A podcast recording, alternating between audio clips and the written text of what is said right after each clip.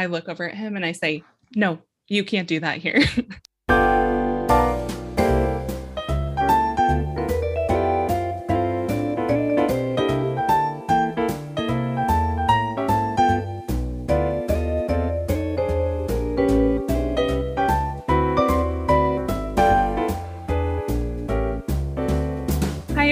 and welcome to the Two Takes on Film podcast. This is Heather, and I'm joined by my co host today, Wyatt. Wyatt. My name's Wyatt. Yeah. You really don't remember my name? I didn't know if you were going to go a different direction today with your um your name and your identity. I don't know what you're talking about. I'm always Wyatt. Okay, cool. Uh, well, welcome, guys. I know that I say this pretty much every episode that we have a couple of great films for you today, uh, but we really do. This um, is an episode that Wyatt and I are both excited about the movies that we're going to talk about. Um, and hopefully, you listened to Wyatt's advice last episode to go see one of the films that he had mentioned that we're going to talk about today. But more, more of that to come. Um, the topic that I wanted to bring up today to start out um, is the topic of Amanda Knox.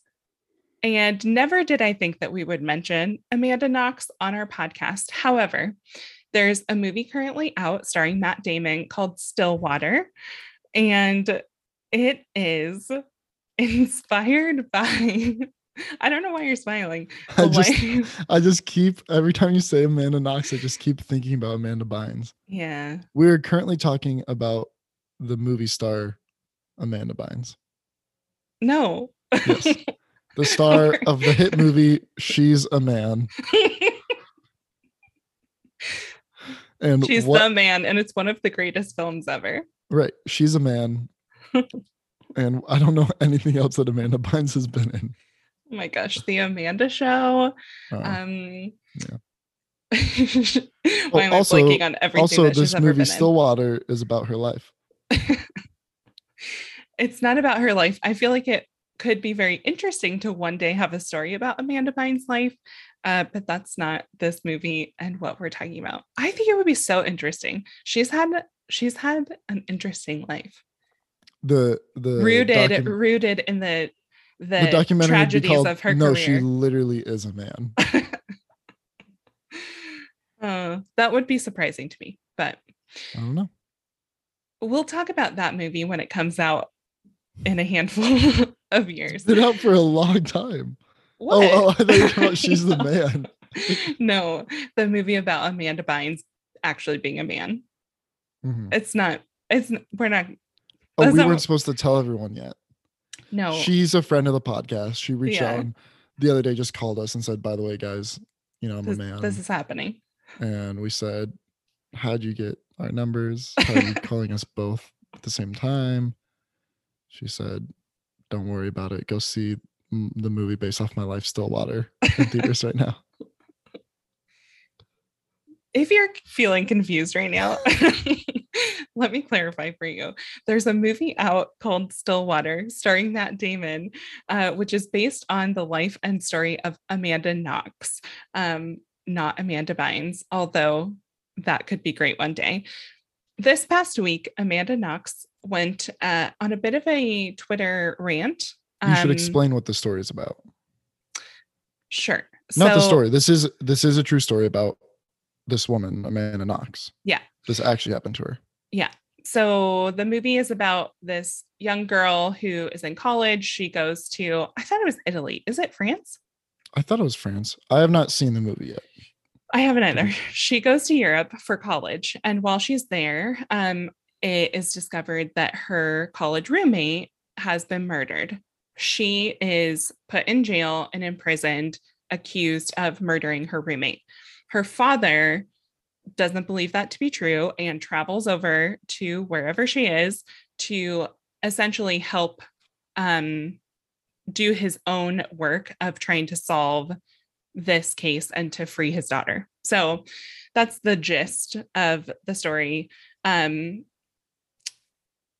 that's that. Do you, is that all I should say about that? Yeah, yeah. Um, so if you know the story of Amanda Knox, you know that this sounds like her story. So this week she tweeted um, essentially this question of is this not my story? Is this not my life? Um, essentially alluding to the fact that, not alluding to the fact, she was never um, consulted or told that this movie was in production or was happening. Um, and she found out that it was happening the same way the rest of us did when a trailer came out. Um, and that's how she knew that this story was being told. So uh, it begs the question of I guess in my mind, it begged the question of how could they create a story based on how could they create a movie based on her life and not alert her to the fact that it was happening. Um, mm-hmm. So that's the question that I'm posing: is where are the ethical and moral lines of an artist, a filmmaker taking this story, this this story that has been really tragic and damaging, obviously for her and her life, and to create it into something for the world to be yeah. able to see, but to not consult her about it, to not include her in the financial earnings of it. She's not a part of it at all. Um, and the, the only thing that I read in this article that I will mention is just the fact that she has said how everything is portrayed in the movie. There are things that are brought up that have been like um uh I don't know how to like say it in legal terms that essentially have been proven to she hasn't been guilty of them mm-hmm. and she feels that this film is is continuing to perpetuate this idea of her guilt or her association or whatever that is now preventing her once again from being able to like just live a normal life. Um, she's back in the US, she's living her life. But and, was she ever officially proven innocent? Um, I don't know. That's a good question. I don't know she if she not, was, but she's she's like she's back. She's yeah, living I life. Guess, she's not yeah. in prison anymore. So something had to happen that she was released from that. So that's hmm. the only thing I'll mention is her her feeling of like this movie being out there is now once again setting her back and is creating an image of her in people's minds that she feels legally have been proven to not be correct. but you had you had some thoughts on this as well. Yeah, I just I'm not even saying that it's not morally or like ethically wrong for them to make a movie about her life without consulting her. It's interesting that movies don't just happen overnight. There's mm-hmm, no totally. chance in the world that she didn't hear about this happening until the trailer came out. That's mm-hmm. just not how movies work. Mm-hmm. I didn't even know who she was, and I knew about this movie happening 18 months ago. You know, sure, like sure, sure, sure. And if it's your life story, seems like you would keep tabs mm-hmm. on media or that like that. someone in the world would have alerted you. Yeah. like there are thousands so, of people who work on this. It doesn't sound like she did, but that guy's why didn't she go to the movie studio and say, Hey, I'd like to be part of this conversation? If at that point they said no, that would feel pretty weird. It doesn't seem like she really did. Mm-hmm. And either way, right, wrong, like ethically right or wrong to make a movie about someone's life, filmmakers are artists, and artists have no obligation to their subjects. Mm-hmm. They have no obligation to tell the truth. They have no obligation. Like, I think that's like a misconception that people have is that oh if you say your movie's based on a true story you it has to like follow this like like it's illegal to lie in your story mm-hmm. no it's not mm-hmm. no it's not at all yeah. like yeah, they're storytellers they can say yeah. they can tell whatever story they want is it is it uh, you know ethical to do so i don't know i'm not saying yes i'm not saying no yeah but her story is now just part of history. It's just something that has happened. Is it deeply personal? I'm sure it is. But like not every person who served in a war has to get talked to before someone makes a movie mm-hmm. about that war or about mm-hmm. the squadron that they were maybe in or like whatever. That's just not how it works. You can make a movie about whatever you want and you don't have to tell things like they exactly were that's what artistic interpretation is like you are allowed to make it you can I was telling heather before the show started like one of the most famous cases of that is the movie fargo which is very very famous from 1995 i believe and I just recently watched it a couple weeks ago, or maybe like time? a month or two ago. Yeah, for the first time. before it starts, it starts out with that shot of the car driving in the snow. It's like one long take. There's a black screen and, and it says, This is a true story. Mhm, Not this is based on a true, this Mhm. is a true story. And a large hook of a movie, of the movie, like a large reason people like wanted to see and stuff is because it was one of those true crime stories that was like too crazy to be true. Like, how did Mhm. all this actually happen?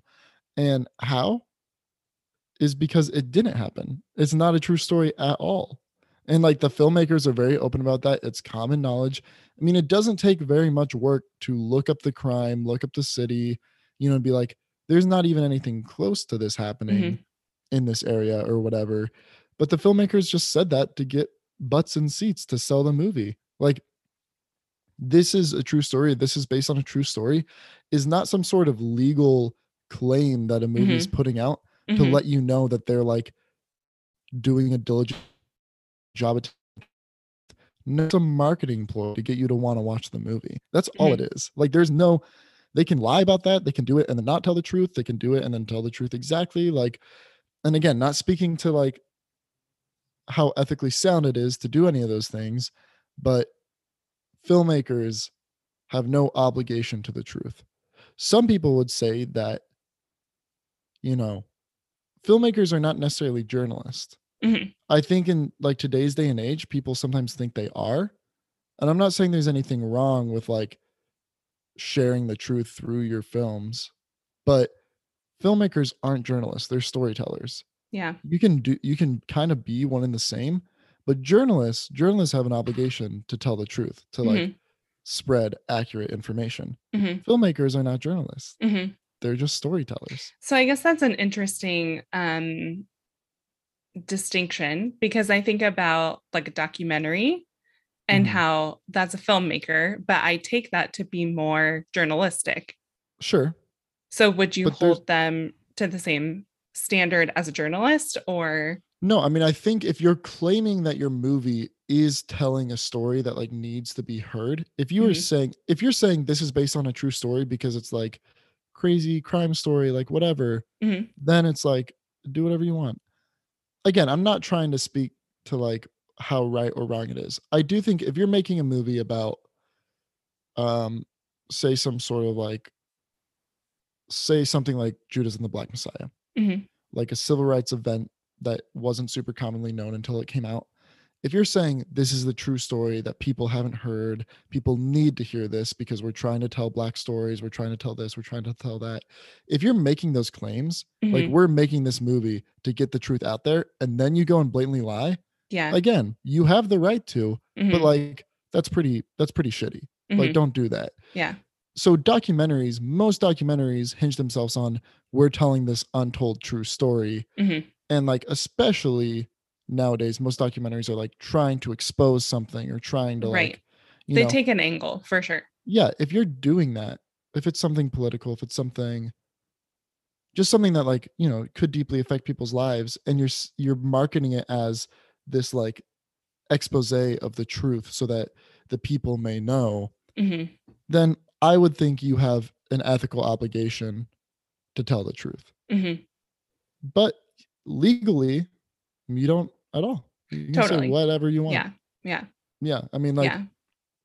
that's just basically like yeah i mean i think documentaries are a little bit different because they almost all the time i mean there are definitely mockumentaries there are definitely Mhm. documentaries that just like are about things that aren't really spreading like a message per se um but especially just like in the past 15 years or so Mhm. most documentaries and lots of movies too like movies more and more have like moral messages to them Yeah. or like are trying to tell untold stories and i think that if you're marketing your movie as something like that then you should tell the truth because that's just like in my eyes wrong Mhm. but as far as their legal obligation Mhm. It's not wrong at all. They're still Yeah. storytellers. They're not Yeah. journalists. Yeah. So here's uh I'll read you a little quote from an interview that um Amanda Knox did. She said, "At this point it's less of a legal issue and it's more of an ethical human conversation that we need to have because it has been overlooked. We should be asking those questions. And what is the impact of our art? The measure of art should be whether or not it's a good story and it makes us feel things and whether or not it resonates as truthful to the human experience." You know we're having a cultural moment where we're acknowledging cultural appropriation where we're acknowledging how broad swaths of people have been represented in others art. So she essentially goes on to claim that perhaps her own identity is being appropriated or misappropriated. So she says that she has reached out to um i don't know if she's reached out to matt damon himself or the um like the team about it but she says she's extended an invitation for a conversation um because ultimately that's her goal. Her goal is not to celebrity bash as she says. Um if anything she wants to point out something that she felt was overlooked and to just extend the conversation to or to extend the invitation to have a conversation um about the situation. So Yeah, which I mean, I do agree. I think at this point, it's not a legal conversation because Yeah. there's no grounds there. But if she wants to have an ethical conversation about whether it was right for them to kind of take the liberties that they did or not console her, then that's a conversation that she should be, you know, um, I would hope that they would oblige having that with her. Yeah. And not Matt Damon. I mean, I'm sure Matt Damon could be there. I'm sure he's an executive producer because he's insanely rich, but really doesn't have anything to do with the storytelling. That would yeah be Todd McCarthy, who, I mean, Todd McCarthy is a, is a talented filmmaker. He's kind of hit or miss, but I mean, he made Spotlight, which is like Mhm. a terrific film that was praised for being historically accurate. And Mm, that's like a prime example of a film that was there to like tell the truth, you know, yeah to yeah expose. expose Mhm. Um, so based on that, I wouldn't think that he would have malice intent in his Mhm. artistic direction, but Mhm. um, in telling her story, Mhm. and ultimately, if she just thinks, well, yeah, I don't know. I guess that's if if things have been genuinely proven as false, Mhm. like actually legally proven as false Yeah. that they didn't portray, that's tough. Still not legally wrong, but morally probably pretty wrong. yeah But if it's just stuff that as obviously being the person who Mhm. wants went to be through innocent it yeah yeah is saying like, "Oh, that's not true," but it's never been actually proven, then like Mhm. he owes her nothing to Mhm. he can disagree. yeah You know, yeah Many people do disagree like their government disagreed for 5 years while they held her there. Like, yeah you yeah know, I- I'm not saying, you know, wrong or right, but like Mhm. so but yeah, I, think that if she wants to have that conversation, hopefully they they engage her in that. Mhm. So, an interesting question. Um, I neither of us have seen Stillwater yet. So, and I also don't feel like I know enough about her story. I feel like I would want to learn a little bit more about that, um, either before or after seeing the film, just to kind of make your own judgments about how it's portrayed, how she's portrayed, how her case is portrayed um, in this creative way. So, Stillwater is out now. So feel free to go see it. I don't think that's going to be one that we're reviewing. Probably Question not, mark? Probably not. Um, but you should still go see it because it's there, and why not if you can? Yep. So that's that. Okay, so moving on to our two movies for today, I'm going to be talking about the Suicide Squad, and Wyatt is going to be covering The Green Knight. Um, I feel like there are some interesting similarities between today's movies. Do you? Um, yeah, I'm curious to hear. I mean, even just, yeah, we won't go into it yet. uh, but The Suicide Squad is the latest film from director writer James Gunn, um, who, of course, I know him best from his work on Guardians of the Galaxy. Um, I don't know if he's done, I'm sure he's done other things, but other like big things that he might be well known for. Um, his probably two best known films before Guardians of the Galaxy were Super in 2008 with Rian Johnson, or not Rian Johnson, um, uh, Dwight from The Office, Ryan, um, Oh, Ryan. Rainn Wilson. Oh, Rain, Rainn Wilson. Yeah, sorry. Ryan Johnson. Ryan Howard. no, Rian Johnson's the director of uh Knives Out and oh, Last Sure. But sorry, um, with Rainn Wilson, and then also Slither in I think 2005, 2006 with Nathan Fillion Mm. and um Michael Rooker and and everything. fun. so Yeah. um, I I can get more into that yeah, yeah. later. Yeah.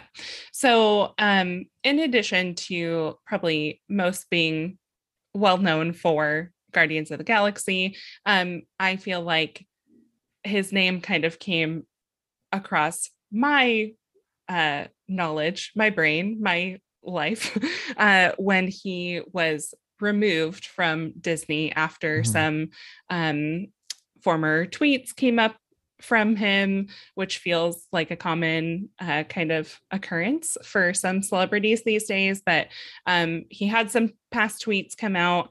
Uh, Disney, I think, felt a lot of pressure from the Disney community, very family based, um, Yeah. to then remove him from future work and um, projects that he was on, um, which I believe he's since been brought back Uh-huh, onto about- projects. Is that right? About nine months later, they rehired him. Yeah, yeah. So he will be finishing out like he's he's slated to direct Guardians of the Galaxy 3, which we Right. probably would be getting right about now. But in between, in those nine Yeah. months, he had been Right. set up for this movie. So he's been working on that. Yeah. So, as you mentioned, in that time, he got snatched by Warner Brothers to take on this project, um, which is not necessarily a reboot or a sequel, um, but It is he it is technically a sequel. technically a sequel. Mhm. I think he said at one point, uh, it just is what it is.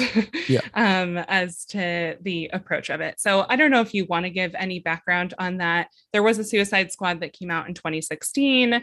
Um, So yeah. basically, yeah, Suicide Squad came out in 2016, um, directed by David Ayer, and was just a horrible, horrible film. Just a mess of a film. I mean, there's a lot of rumors of studio interference. A lot of people Mhm. now, after the success of the Snyder Cut, are are wanting there to be the Ayer cut, which is like his original, which undoubtedly he probably had an original vision of the film mhm, that is different from what got put out, but it's a bit different. The Snyder cut had a lot more going on. First of all, he, you know, Snyder stepped away from the film and they had an entirely new director step in. Like that's a big part of it who really changed things. If we just go around saying release the blank cut of Mhm. any movie that's had studio interference, guys, studios interfere a lot. That's like yeah. their main thing. Yeah. So we can't do that for like every single film. Mhm. Plus, I think David Ayer is a very talented writer. I think he can be a good filmmaker, but he's very hit or miss. I'd say he has a Mm, he has a good solid movie for every two pretty dismal movies he puts out. And even then, I, I've never really thought any of his films were that that great. So not that I'm a huge fan of Zack Snyder, but I just don't think that even if we got the Ayer cut, mhm. it would be anything too spectacular. Yeah. But basically, that was trash. But that was also when DC was really still vying for like the Snyderverse, like Zack Snyder's Hmm. Man of Steel, Batman vs Superman, then Suicide Squad, then Justice League. They were still trying to make that happen Yeah. Yeah. as their universe. Since Justice League, just one year after Suicide Squad in 2017, they've besides the Snyder Cut, they've just abandoned that and Scrap gone that. for their own. Mhm. Every movie's a standalone. You know, we have Mhm. Shazam, we had Birds of Prey, we had Joker, now we have this. Um, even Aquaman is kind of its own standalone. Mm, Andy uh, Mush- Muschietti, Muschietti or whatever you say his name, the director of the two It films, is hmm. directing an upcoming Flash film. Um, so you have all these different directors uh directing kind of standalone. They they involve some of the same characters, like Mhm. Harley Quinn, Sure. you know, is in Suicide Squad and Birds of Prey Birds of and Prey, this film. mhm. Um, and this is technically a sequel sequel to 2016. Some of the same characters are there, and they do recognize that the other one happened, but less in story and more so they use it to their advantage of like not having to introduce the concept of the Suicide Squad. Hmm. They're like, you've already seen this. You know, 2016 spent way too long. 2016 Suicide Squad spent way Mhm. too long trying to tell people like what this whole thing was. Basically, if you don't know the plot of the movie, uh, Amanda Waller, played by Viola Davis, is this like FBI coordinator lady Mhm. who heads uh what do they call them? Project X, Team X, Task Force. Task X. Force X, Mhm. also monikered the Suicide Squad, which is a bunch of villains from the TV from the DC universe that are imprisoned. They get them together, they set them on basically impossible or almost suicidal missions, and say, if you happen to live through this, which like you Mhm. probably won't because it's Mhm. almost suicide, we'll take time off your sentence or Mhm. something like that. Um, but 2016 already spent 40 minutes of its film telling you all that. Yeah. So this film, they literally spend maybe 40 seconds with Michael Yeah. Rooker's character at the very beginning. very quick. and she even says, you know the drill. Mhm. You do this, you have a Mhm. bomb planted in your neck. If you try to run away, I'll blow it up, you know, blah, blah, blah. And Yeah. then boom, they're off to the races. Like, and it's a fairly, it's a decently length film. Mhm. And yet, like, immediately they're Yeah, on it's the a quick scene. start. Mhm. Mission is happening. Mhm. Um, so they honestly like use the fact that 2016 Suicide Squad exists as you know Yeah. uh, a way to just expedite the beginning of their story uh, Yeah. in that case. But as far as like actually acknowledging that the events of that film happened, not really the case. Uh, when James Gunn was fired from Disney, Mhm. and he had a month period of time where he was like, "Am I ever going to work again in Hollywood?" Yeah. Whatever. He actually went to Warner Brothers and said he's been a comic book fan his whole life. Mhm. He specializes in darker, uh, like comedy horrors kind of Yeah. thing. Like Slither and Super were both very, very dark, very, very funny, but very, very like gritty and Mhm. dark uh horror movies basically horror Mhm. comedies um and he went to warner brothers and said i have this script that i've written or like at least idea for a suicide squad movie Mhm. i feel like my style of film filmmaking would fit this perfectly and that was a right where one right when warner brothers was at the point where they're like we need to start just getting distinct filmmakers and letting Yeah. them tell their own individual stories within our characters and so they said yes go for it and he was Yeah. very vocal that from the beginning they allowed him to do whatever he wanted and i Yeah. think if you are a fan of james gunn this movie i think this is like the most unfiltered james gunn has ever been Mhm. because for as much as I love Guardians of the Galaxy, it's a Mhm. very filtered version of James Mhm. Gunn. It's still PG 13, Yeah. um, both of them. It's still like Disney, Marvel fitting within that framework in that universe. Not that they haven't been afraid to make some things darker, Mhm. um, but he still had to be filtered down a little bit Mhm. to make Guardians of the Galaxy. Sure. So this is the first time since his low budget days that he's been able to just completely be unfiltered James Gunn with Mhm. this kind of scale and this kind of budget and I really really enjoy it. I think Mhm. there's a lot of stuff in the movie that just didn't land for me, Hmm. but like I I understood and appreciated it enough to like find humor in it. It just didn't exactly land, but that's completely overshadowed by the amount of jokes in the movie that just Mhm. like were hilarious to me. Mhm. Um so yeah, so now we have Yeah. now we have the Suicide Squad 2021. cool. That's all very helpful context. I saw Suicide Squad in 2016, but I honestly don't remember it. I feel like It was trash. Jared Leto and um, Margot Robbie were probably the most memorable parts of that to me. Mhm. Um, but even you saying that that they had spent so much of the movie setting up the Suicide Squad just as a whole, I just don't. I don't think I remember the movie very well. Um, so, anyways, that makes a lot of sense in setting up this movie. So, um, yeah. So this movie, uh, like you said, it's uh the Suicide Squad is made up of a, a ragtag group of super villains, uh, is what they technically are, and Mhm. they are given um a task that they have to accomplish. Um, so this movie is just about this group going to the island of Corto Maltese, uh, and they have to complete their mission. That's like the the the most basic um, description of the plot, but it's really just about their journey um, going around the island trying to complete their mission. So um, this it was such a fun watch, and I think I would probably give it um, like an eight out of ten. I really enjoyed it. Yeah. I thought it was so fun. So some of the things that I watched or that I watched uh, that I liked about it, it is just a fun watch. It is gory. It is Mhm. very gory. It is appropriately rated R. Um, but so so if that's not your thing, like know that there's you see a lot. Yeah. Um, but at the same time, I think it's the kind of gore that I can handle because because it's fun.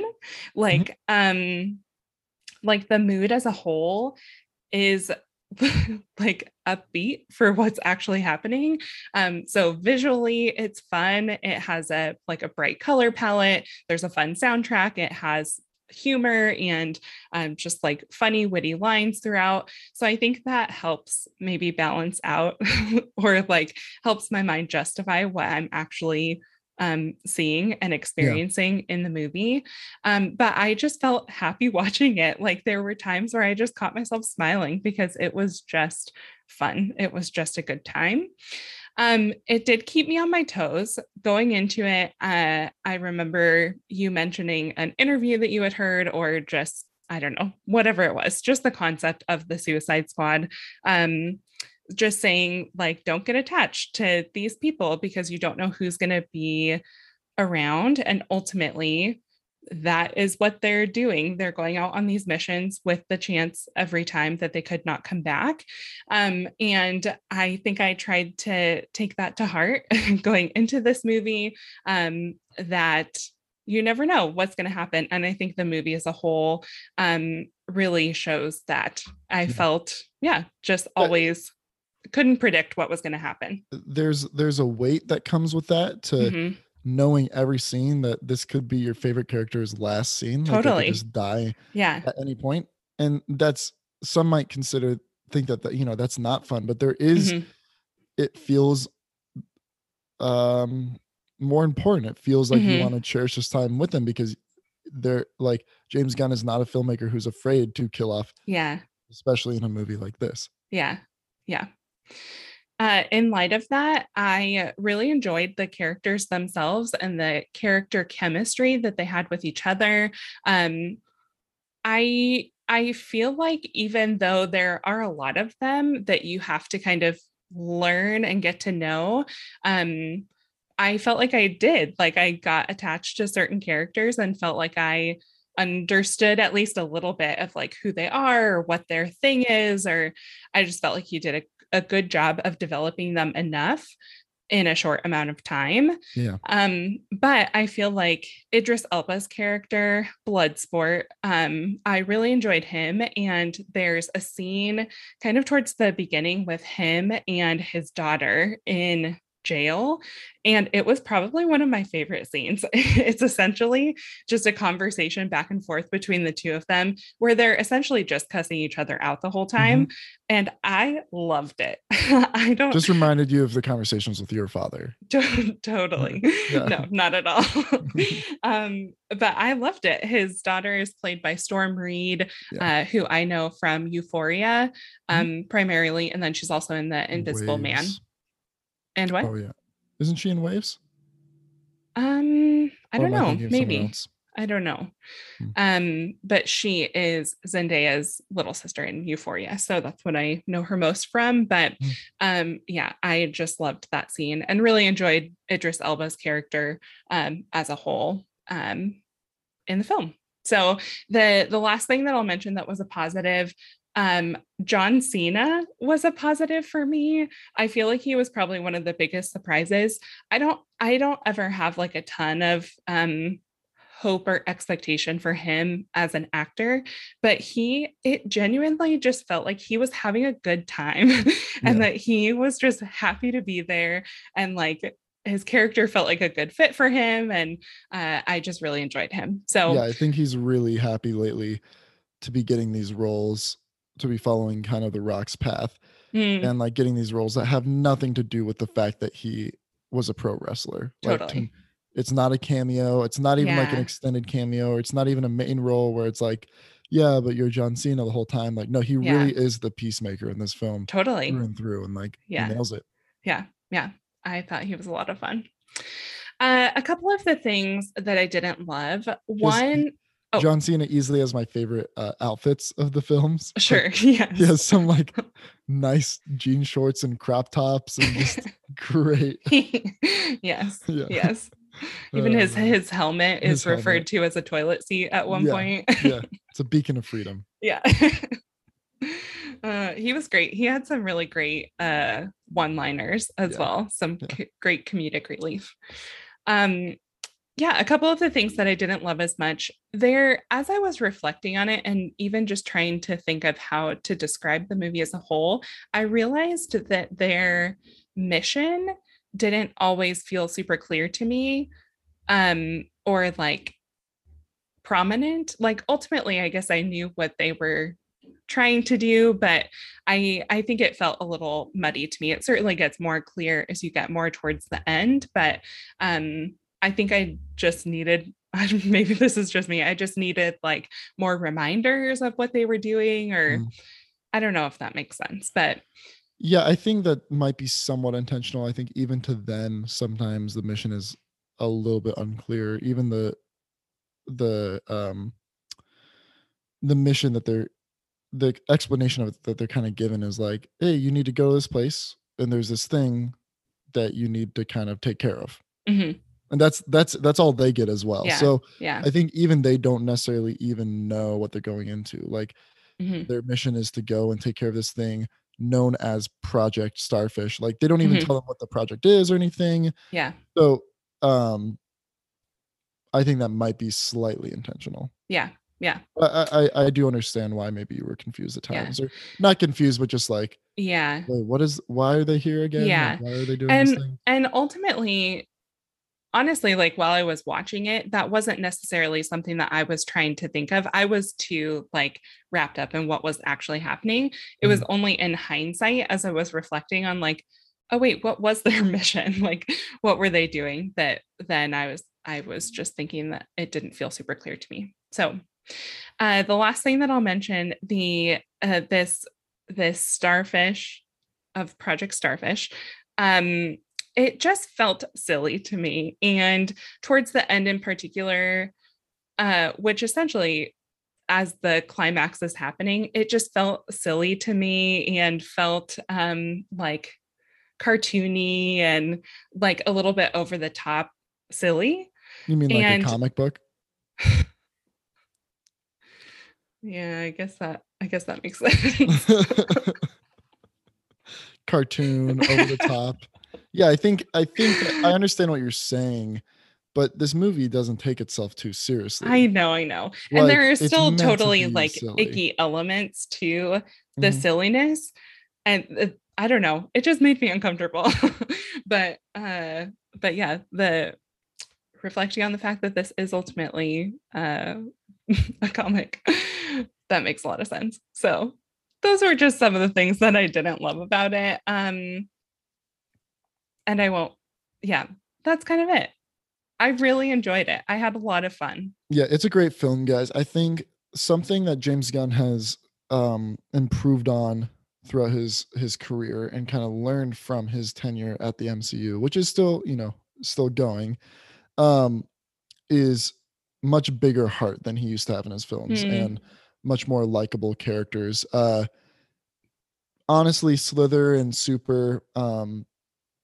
I do like those films, but the characters are all kind of hateable. Hmm. um some of them are more likable than others but for the most part you don't care too much. And then in guardians i think he slimmed down the horror aspects enough Mhm. to be able to really focus. Plus he's already given these characters that are really fleshed out like in the comics you know they have dozens and dozens and dozens of comics written about them um and especially i mean like guardians 1 but especially guardians 2 is really just a like a character driven um Mhm. little piece about fatherhood and relationships and that kind of thing so Mhm. he kind of took all of that and applied it to his best here and you get these moments of gross out gore you get these moments of hilarious dialogue and Yeah. banter you get these really good teaming up of characters and character traits and relationships in, the team itself and you also get these really like big moments of heart within the Mhm. film um and it just works seamlessly Yeah. Yeah. Yeah, it's really, really good. Yeah, so that is The Suicide Squad. It is currently in theaters and it is also currently streaming on HBO Max. So, um, again, Warner Brothers uh, has that partnership with HBO Max. And so, if you have access to that, you can go watch it there. However, I will say go see it in a theater. Yeah. um, Almost all this film is shot in IMAX, in which is IMAX. yeah. um one of the first for for James Gunn and and it's definitely definitely would benefit from being seen in theaters. Yeah. Um I will say if you are watching this at home because I think it'd be a hilarious great movie to flip on with some friends or whatever. It's Yeah. not a kid friendly film. no. Um it thoroughly uses its R rating both in Yes. graphicness of violence and language, as well. Language. Mhm. Um so just know that it's not Mhm. necessarily a family film. Yeah. But it is a lot of fun. So, Super fun. Super it's fun. great. It's one of my favorite movies of the year so far. Uh, and you should go see it. All right. Next, I will be reviewing. Probably no, not probably. I will say it is my favorite film of the year so far.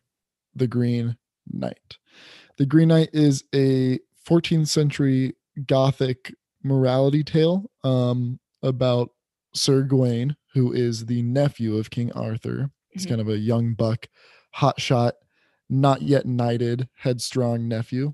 Um, and it's his quest to become a knight, to Mhm. seek glory and honor and become a knight.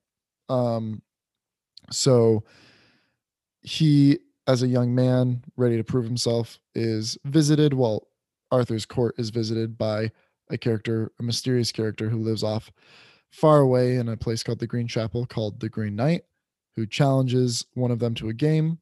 Gawain accepts, and as a result of this game, a year after that happens, he must go out on a journey to seek out the Green Knight and complete their game.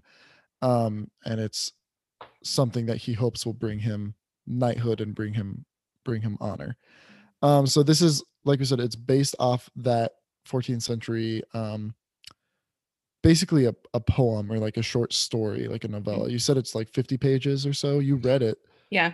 And it took you i mean not very long to read correct Mm, uh, it took me a little while. I was Yeah. also multitasking while I was reading it, but Uh-huh. it's yeah, 55 pages of like single typed.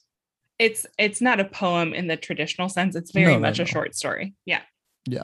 Yeah. Um and probably difficult to read at times due to the fact that it's in old english and Totally, it's yeah. seen a couple different iterations of Mm-hmm. adaptation even um literary uh, i know j.r tolkien Mhm. um put out his version of it uh Mhm. in the midst of his fame with lord of the rings and that's one of the more famous iterations it might have been the one that you read It wasn't the one I read. The one I read was by W.A. Neilson. It was Okay. translated by W.A. Neilson. got it got it Yeah. yeah because originally the story i think was written in gaelic Mhm. um and like old irish Yeah. so anyway this is a modern adaptation of it i think if you're familiar with the story it's not going to be very similar to that um Mhm. it takes more so the code of the old knightly quest and replaces it with more of a inner self journey Yeah. um, for someone like Gawain. I know that Gawain in the book is he's this chivalrous, like they compare him as like a pearl amongst other knights. Like he's very set in who he is. The Gawain we see in the movie is not that at all. Yeah. Played by Dev Patel.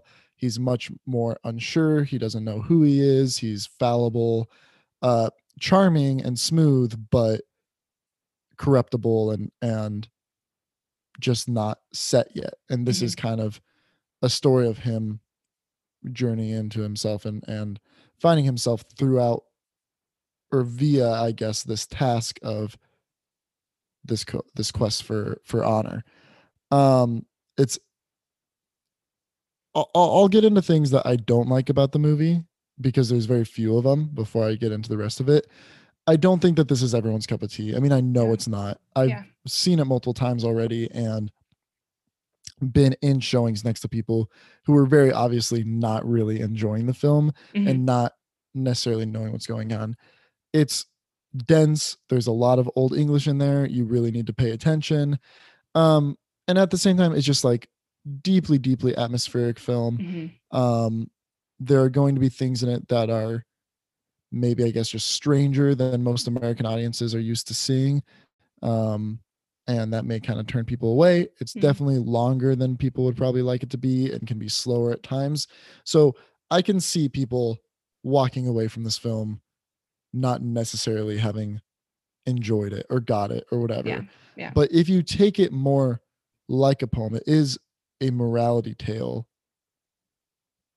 And you really just kind of give yourself into these characters and this journey, really this one character of Gawain and what he's going through. I think that you'll find yourself very, very invested in it. At least I did. Um, I will also say be open to seeing it more than once. I think I think mm-hmm. it's very natural for people to see a movie one time and that to be it. However, I think I think there are a lot of opportunities to dig into it more, to learn more about it, to learn different things from it just by giving it more than one watch. So, Yeah.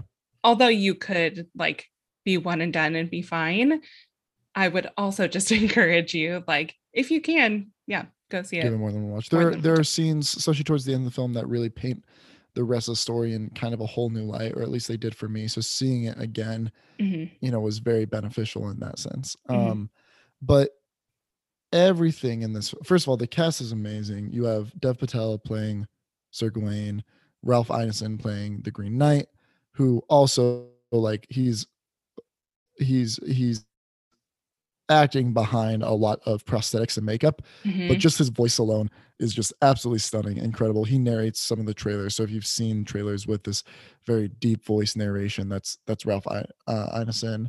um alicia vikander plays uh essel uh dev patel or excuse me gawain's love interest um and then sean harris uh plays king arthur so a great cast all around but but dev patel really steals the show Yeah. you know right right in the middle. It's it's his story from start to finish um and just plays this very vulnerable um chaotic almost uh selfish but heroic version of Gawain that I just found very very intriguing and very watchable the whole time.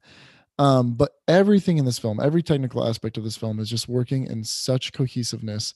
It's so so impressive. This film was directed by David Lowery who is now five for five on not only just standout amazing movies, but five very, very different genres. He made Ain't Them Bodies Saints with Casey Affleck back in 2013, I believe, which is like a romantic crime western. Um, and then he made Pete's Dragon for Disney, which was actually a fantastic version of like a Disney live action adaptation. Obviously, a kid's film. Then he made a Ghost Story, which is about as indie as films get. And he made Old Man and the Gun, which is more of a love letter to old crime films and to um to uh um oh my goodness. Old Man and the Gun. Actor. Oh, I don't know. Oh my goodness. Like one of the most famous actors of all time. Um I can have it in just a second. oh my goodness. Robert Redford. Oh, it was Robert Redford's last film. Oh. Um, and he had already worked with him in Pete's Dragon. But anyway, and then now you have this medieval gothic horror, I guess. Five very, very different genres and very interesting takes on like storytelling, and it's just knocked it out of the park every single time. So, and then I think he's returning to Disney next with a Peter Pan uh, adaptation. Ooh. So, yeah, we'll see how that goes. But I think he's a phenomenal director. I think he is just such a visionary. Every time you watch his films, just such a singular voice and such a singular vision that you can either really get behind or you can totally be lost in. But if you choose to get behind, I really think he takes you on these rides that are just absolutely incredible.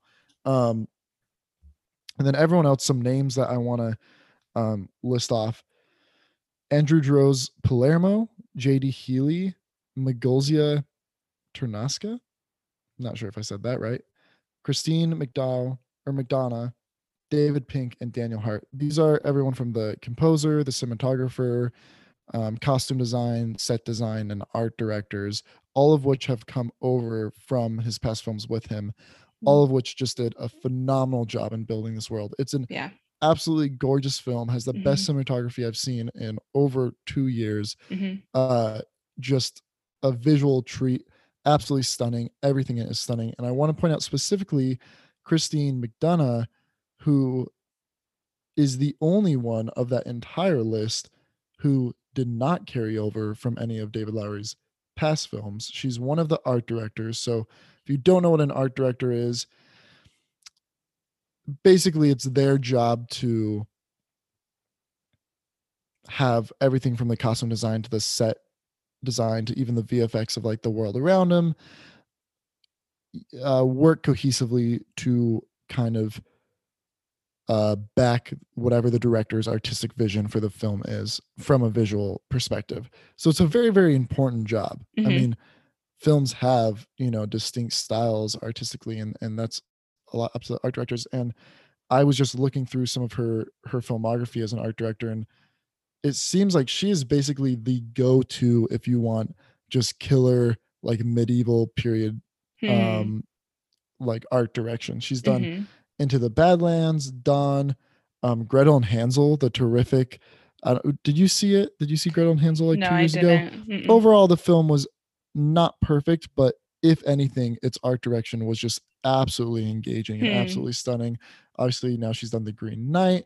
She also did. She's working on um, Vikings currently and has been the TV show from History Channel Hmm. and is working on The Northman, which is Robert Eggers, the director of The Lighthouse and the uh, um and which his upcoming film The Northman, which may or may not come Hmm. out at the end of this year, she's working on. So if you Wow. ever listen to this, Christine McDonough, you're doing amazing. Great job. Your your name is not one that people say and they should because you're absolutely killing it. All of the oh, she also worked on Penny Dreadful. So just Mm. really outstanding uh kind of gothic horror period piece art direction. If you're making a movie like that, you She's know your girl. contact. She's your girl. Um, but uh and I think Green Knight may be her best work. Um yeah, I'm trying to think of did you have any other um any thoughts on it? Positive or negative? Either way. Um, yeah, I mean, in addition to the cinematography, the sound design was fantastic. Um, the the Green Knight in particular, the way Mhm. that he moves and everything about him is just like um Yeah, the Yeah. Green Knight is it's just wild. essentially like a tree of sorts. Like Yeah. he's he's like or, or like a organic or like plant Yeah. based almost as like a character. Yes. Um, yes. it's hard to explain, but the sounds of like the metal of his axe scraping against Yes. stone, just Yes. phenomenal. Also, there's a scene towards the end where he's been sitting in the same position for a Mhm. long time, for a year, For you. waiting for uh Sir Gawain to get there, and he finally wakes up. And Mhm. both times that I've watched it now, listening to him wake up and like yeah. Move everything and move out of the bush and crackle is like amazing, but it also just makes my whole neck and back Yeah. like I feel like I need to pop my neck or like Yeah. pop my back because it just makes me feel like oh it's Yeah. it's absolutely phenomenal. Yeah. If you are someone who enjoys ASMR, this will be a treat for you because Mm. it's not like not just him, but I mean the everything, the environment that Yeah. they create, the clopping of horse hooves, like it, everything is just phenomenal in that sense. Um, I also loved uh Barry Ke- Keoghan. Yeah, Keegan? Keegan, Keegan. Um, he is a, a side character in this film, but I thought that for the short time that he was in it, he just nailed it. I yeah, loved his character. really he really displays this like boyish charm that's flipped over into boyish almost like mischief but in a very dangerous way like yes. a boy who's been given a gun or something where it's yes. like he's just mischievous but he Yeah. has power to really do damage and that's Yes. scarier than almost an adult like who can more think through actions and really hits out of the park i mean every role he he does he just Yeah, absolutely been nails awesome. but um Yeah. yeah yeah everything in this film and and and that's why i wanted to specifically point out like the costume design the set design Mhm, because even to like the sound and the editing mhm. um just the choices that are made from a pacing perspective like just really really bring this world to life Yeah. i mean it's it's this epic journey across this land that we really don't know Mhm. anything of, filled with equal parts uh horror and equal parts fantasy and Mhm. mysticism and and really just comes to life. Oh, Mhm. oh, Yeah. it's Yeah. such a visual treat. Yeah. It's fantastic. Yes. Um, Gawain's uh he has this like shawl blanket scarf thing Uh-huh. uh that he wears throughout the journey that's this like golden mustard yellow color and that in con- contrasting with the scenes that he's in the landscape that he's writing through is just phenomenal. Um, but a fun fact for you the costume designer as she was creating that piece there's if you look closely i don't know if you have seen this but there is a little bit of a pattern on it. And the pattern on that is a piece of her um, husband's thumbprint Interesting. isn't that interesting? Yeah, that is so if you if you see it again or see just a picture of it or whatever you'll notice it totally makes sense. But uh yeah. as far as a couple of the other things like you mentioned i did read it before i went and saw it the first time and it is definitely not a direct adaptation. Um and i think honestly the first time that i watched it that uh caught me up a bit because i was so focused on the fact that I felt like I knew what was coming and then that didn't happen or something different happened or they added something else. So that is also why I thought it was beneficial to go see it a second time because then I could just fully appreciate it for what it was. Um because Yeah. it's it's not super uh close to to the text. Um the other thing that I had an issue with was there were some scenes that were so dark that Yeah. I like literally couldn't see what was happening. like visually dark. visually dark, not Mhm. content. I mean, yeah, not content wise, but um yeah, visually we're just so dark that I couldn't always tell what was happening. And I think that happened more than I would have hoped that it would have happened. Yeah. Um, so I don't know what the intention of that was. I'm sure it probably was an intentional choice, but um I didn't I didn't love some of those. Yeah i mean that can just be frustrating at times um to be watching something and like really straining your eyes and being like i Yeah. can't really see what's going on Yeah. but referencing what you were saying about having read it and Mhm. that kind of tripping you up i think Mhm. and this is a larger conversation that we don't necessarily need to get into because i'm going to say something and I'm, I'm not necessarily saying that this is the I I agree with this 100% of the time because i do love some books and stuff and when i go to see the adaptations of them i want Yeah. to see those faithfully adapted Yeah. faithfully adapted Yeah. adapted um but people need to let films breathe when they're Mhm. adaptations a, a film's dedication or faithfulness to the exact script or story of its source material is not a measure of its quality Yeah. sometimes it is purposeful and they're doing their own thing and i think this is one where it's a very purposeful completely different Mhm. story i Mhm. mean not completely different but completely different kind of story. it's story different in a lot of ways. Yeah. Yeah. So it feels Um, it does feel. so I, I mean like i said that's a larger conversation that we don't need to have right now but Mhm. i think people need to let films Mhm. breathe at their own as their own stories more when they Mhm. are adaptations of famous works Yeah. I think for me, I felt like, especially with this genre, I felt like I wanted, um, I think I thought it was going to help me more than it actually did. Like I think I I think I was going into it thinking I need to read this so I can understand what's happening. Mhm. And ultimately, I didn't see it without having read it. So I don't know what my experience would have been if I had just gone in and saw it with no reference or no understanding of what the story really was going into it. But i i felt like I wanted the extra what I thought was going to be the extra help, which I will say going into it, I felt like I had context and I had like a general idea of where it was going to go. So I don't regret like reading it before I went, but I think um then watching it a second time, I got all of my expectations out of the way and really just got to enjoy it for what it was. Yeah. So I think there were, yeah, pluses to both.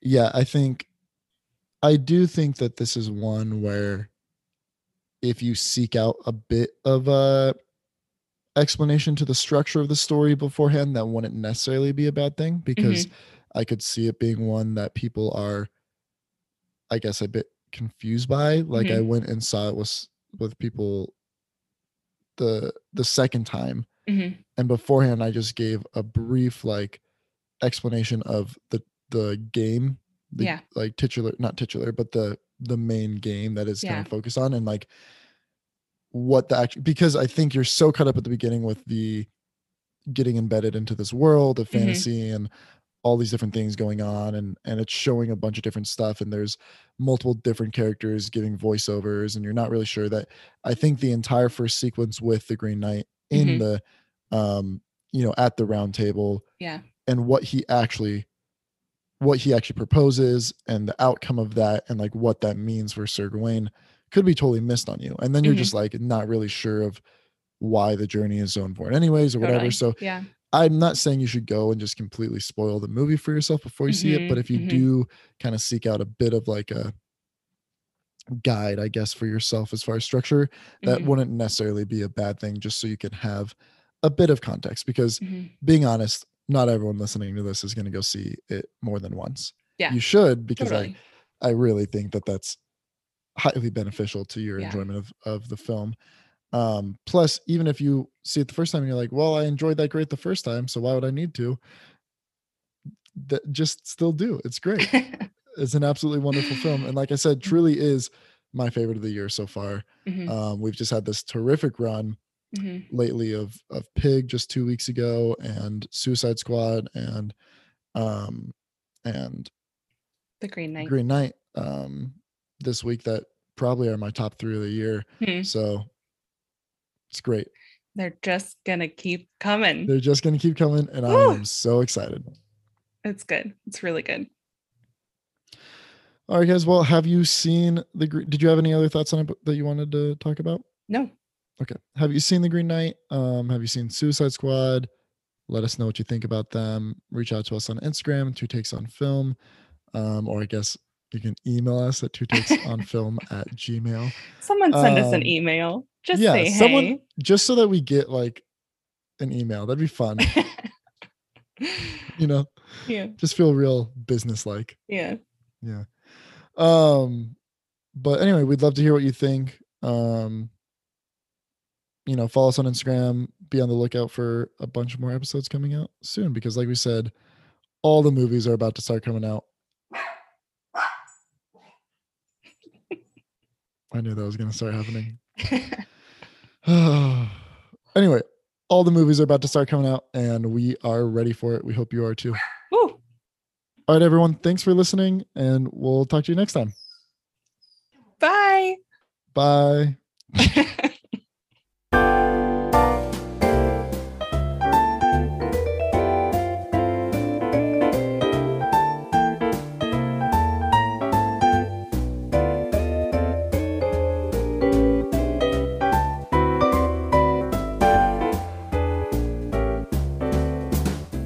I don't know what you're talking about. My real name is Dennis McTooten.